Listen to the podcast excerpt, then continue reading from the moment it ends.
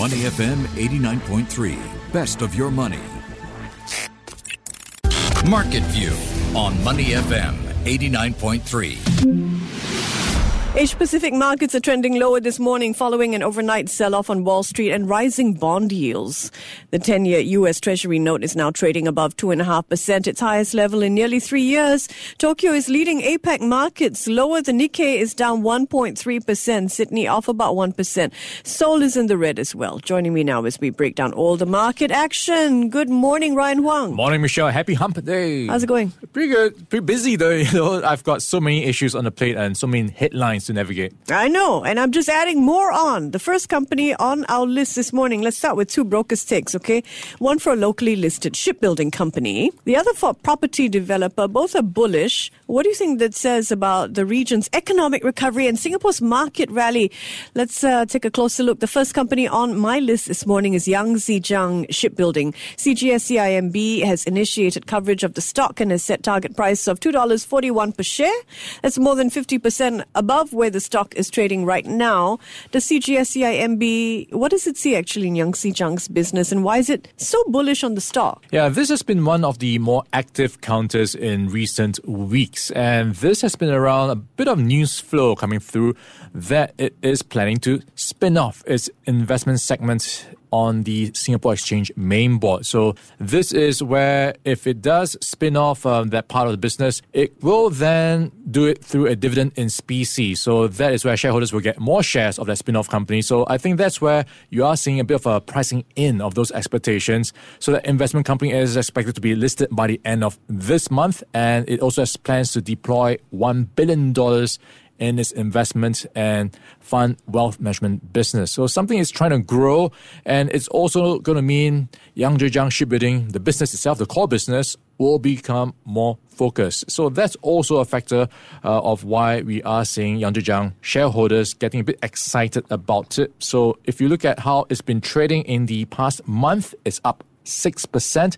In the past three months, it's up 18%. As you mentioned, Yangzijiang Shipbuilding is expected to spin off its financial arm with a listing on the main board of the Singapore Exchange this month. Yangzijiang's directors say the proposed spin off of investment business is in the best interest of the company. Do you agree? Well, it's hard to argue against it. So, what they are laying on the table is uh, how this spin off will provide tangible economic benefits for shareholders that are what they call substantial quantifiable, and clearly achievable. And Yangzijiang has been one of the big names in shipbuilding and it's a key driver of its growth. And this will now enable the company to separate that core business away from other assets. So, in a way, reducing any possible conglomerate discount. So, that will give investors a purer play into what they're investing in. And also, looking at Yangzijiang Financial Holding, they will then have a more direct access to capital markets. So that's the upside of spinning off the business. More clarity is more streamlined. And this will just mean possibly more active investors um, interested in either business. Yangzijiang shares currently trading around $1.58 a share. That is their highest level in some six months. As we noted at the top of the show, the research house CGS-CIMB thinks that they could rise by more than 50%. All right, next up on our stockbrokers take list this morning is GuocoLand. DBS is initiating coverage of the stock and it thinks that property developer, this one is a buy. Why is that? All right, so this is a buy according to DBS. It's at a target price of $2.30. So this is almost an upside of 50%. So it's quite bullish on GuocoLand because it believes the property player is a play into the future ready living, what they call high end residential projects. And also, they believe GuocoLand has a growing portfolio of quality investment properties. So it's playing into what people want in future, where they are aspiring to own uh, more quality homes with better uh, features.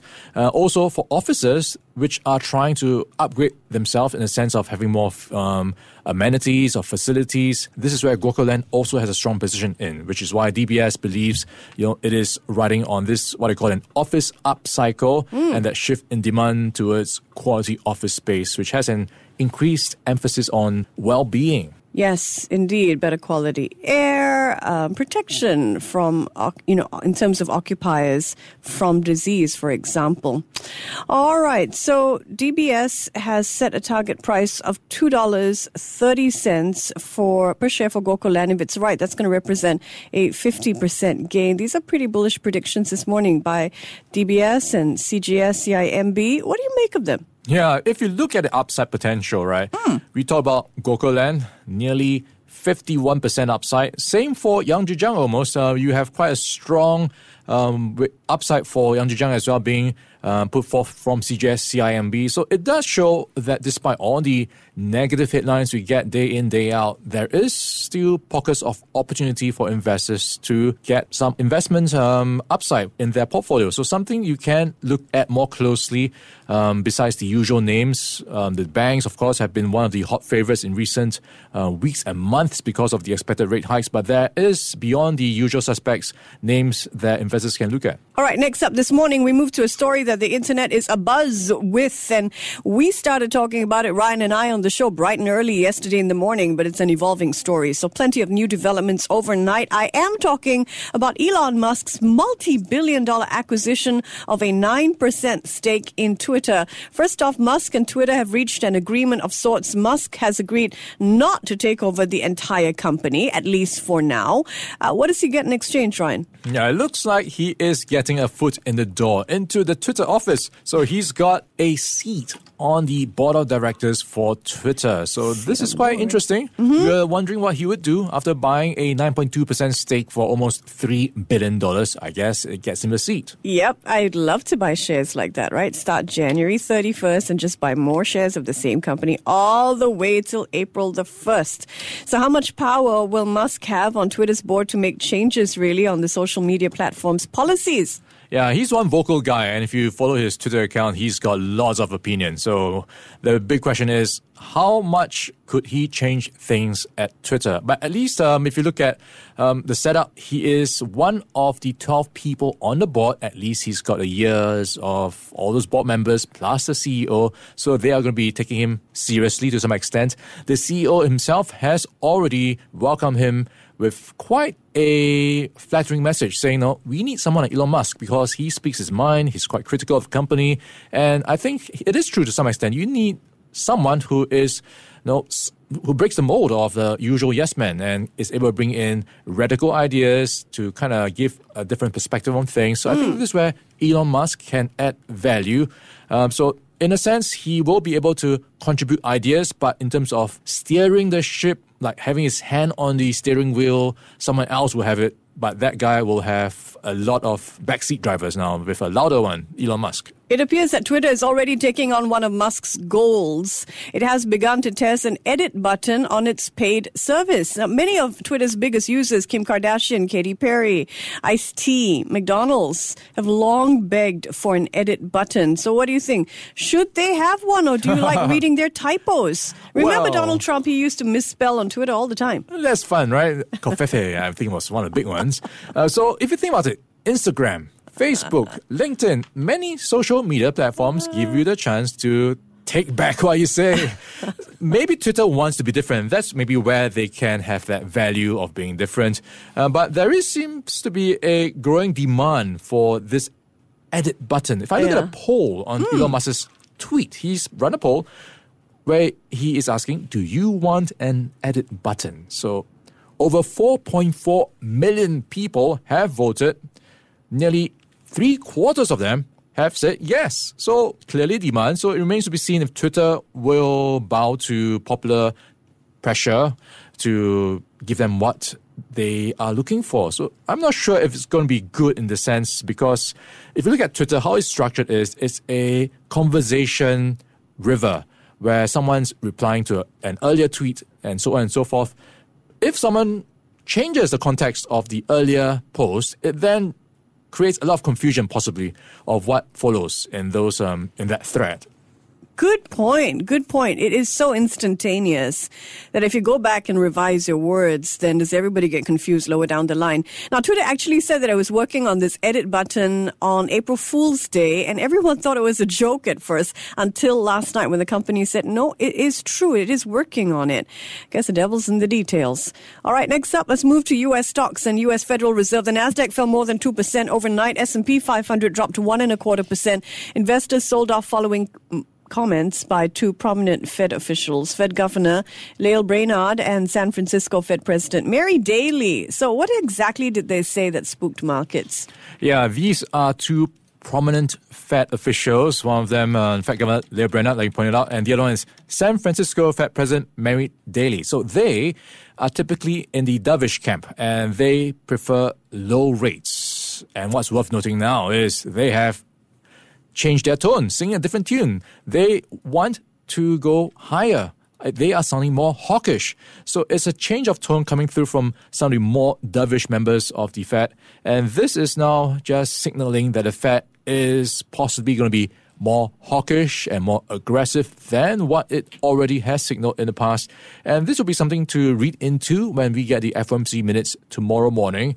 And what investors are now trying to grapple with is how aggressive are we looking at 50 basis point hikes, which would be double the usual, and how many of those in the coming meetings? We get it two in a row, three in a row. So it's a big question mark around how um, sticky inflation will be. And going by comments from Brainard at least, uh, she's saying no, inflation will be high and there is an upside risk of it being higher. So it is sending bond yields higher for a third straight day. The 10 year bonds now at 2.57%. That is around 15 basis points higher from yesterday. The markets will have more Fed news to digest tonight when the central bank releases the minutes of its last meeting. Expectations of higher U.S. interest rates is leading investors to buy U.S. dollars. The price of oil, meanwhile, is easing off despite the war in Ukraine and sanctions on Russia. Why is that? Yeah, so you have almost two different dynamics playing out, right? Mm-mm. One is the Fed speak, which is fueling the expectations of rate hikes. So that is supporting the strength in the US dollar. And when that happens, um, one of the theories is a stronger dollar makes anything priced in US dollars more expensive. Makes sense, right? Because uh, it does become more expensive relative to your own currency. So for anyone buying stuff in US dollars, they might maybe think of buying less because it will uh, cost them more and they might not be able to afford to. Maybe they might think about buying it sometime else in the future when things get cheaper. So that kind of played a role in weighing on the demand for oil barrels and in that sense bringing down the price of oil. So we are looking right now at WTI at around $101 per barrel. So that's down around 0.3%. For the week, it is down 0 or rather it's down 5.8%. For Brent, it is at $106 per barrel. And for the week, it is down 5%. Yeah. So some pressure, but it's been going back and forth according to what people are reading in the headlines. News of atrocities by Russian military forces in Ukraine is leading the US and Europe to impose more sanctions on Moscow. Among the moves, Europe may stop buying Russian coal, and the US Treasury Department is halting some payments from Russia's account in US banks. So, what is the intended impact of these measures? Yeah, so it's yet another round of sanctions on Russia. And if you cast your mind back, there was earlier measures to make sure Russia has uh, more restrictions when it comes to being able to access its money. And this time around, it has added another layer where it says uh, you can't touch your US dollars parked overseas in US banks or any other international bank. So that is forcing Russia to find US dollars at home in their domestic banks, under the couch, in the drawers. So that is trying to drain all the domestic sources of US dollars that Russia has in an attempt to just back it into a tighter corner and finally possibly default. So I think that is the angle here where the US is trying to just force Russia into a tighter corner and eventually compromise on, on stuff because at one point they will not be able to pay for um, goods and services they, they, they need overseas. So I think that is the angle here to just put the the screws tighter around Russia. All right, time for corporate headlines. And for this, it is time for up or down. Are you ready to open the books, Ryan? Let's go. Let's look at Porsche. All right. Porsche is a down for me. So it's around headlines, which says Porsche cars in North America reported lower deliveries in the first quarter by 25%. So not looking great for Porsche, at least in North America. Yeah, its sales fell 25% in the fourth, uh, first quarter, so really not good news for a company that is planning an IPO. Let's look at uh, GM and Honda next. Okay, I like this one, so it's an up for me. GM and Honda are developing affordable electric vehicles that cost less than $30,000. Yeah, I know. So GM and Honda have unveiled a plan to jointly build millions of small electric vehicles, and these are expected to start selling for less than 30,000 US dollars. Sounds good to me.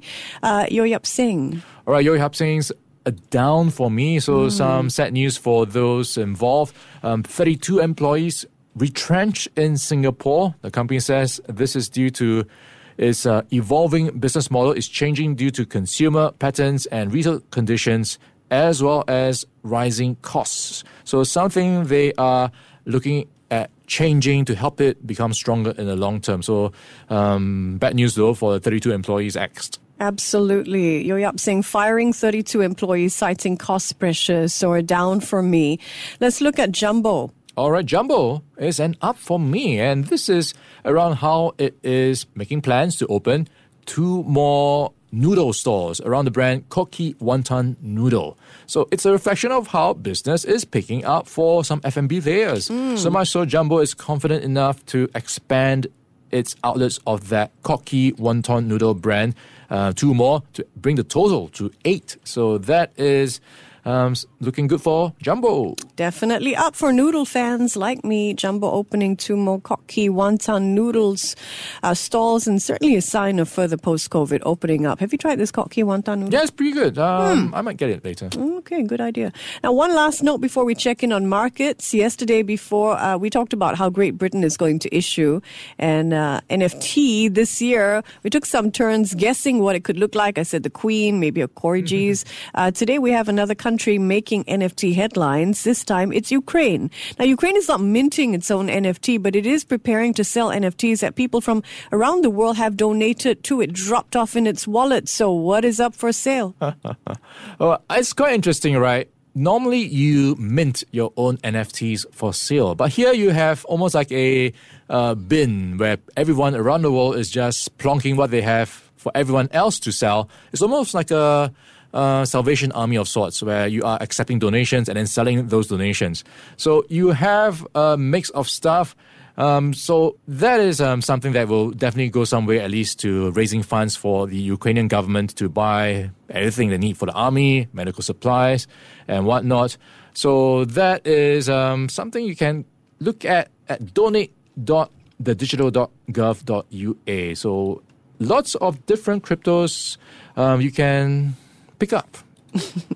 All right, let's turn to Singapore now. We are 26 minutes into the local trading day. City developments, a trio of local banks led the STI higher yesterday. It closed up 0.8% at 34.45. STI now just about 20 points or a half a percent of its 52 week high. So, how's the STI trading this morning and are we getting any closer to that high watermark? Yeah, so it bucked the trend yesterday up yeah, um, with that rise, and you've got the STI giving back some of those gains right now, down 0.3%, closing at, or rather now at 3,436. And if you look at the 30 constituents right now, it is mostly in the red, only four counters in the green. Uh, at the top, you, had, Mar- uh, you have Jardine Matheson Holdings up 0.8%, followed by Zhejiang Shipbuilding. We were talking about it earlier uh, in the news for that expected spin-off and you have 0.6% in the green for Yangzijiang Shipbuilding at $1.59 followed by Roma International and UOL. At the bottom of the table, uh, a slew of property names. Capital CapitaLand Invest down 1.5%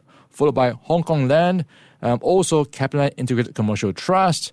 And along those names, we have Genting Singapore, SATS, Thai Bev, and almost every other stock on the STI is in the red right now. So pretty much following what's happening across the region, where we had a tech sell-off overnight on Wall Street, just putting the pressure on regional markets. Also, the Shanghai lockdown is deepening as well. China and Hong Kong markets reopened today to that prospect. So we could see pressure coming through from that front as well. Thanks very much, Ryan. Have a great Wednesday and enjoy your wonton mee. Before acting on the information on Money FM, please consider if it's suitable for your own investment objectives, financial situation, and risk tolerance. To listen to more great interviews, download our podcasts at moneyfm893.sg or download our audio app. That's A W E D I O. Available on Google Play or the App Store.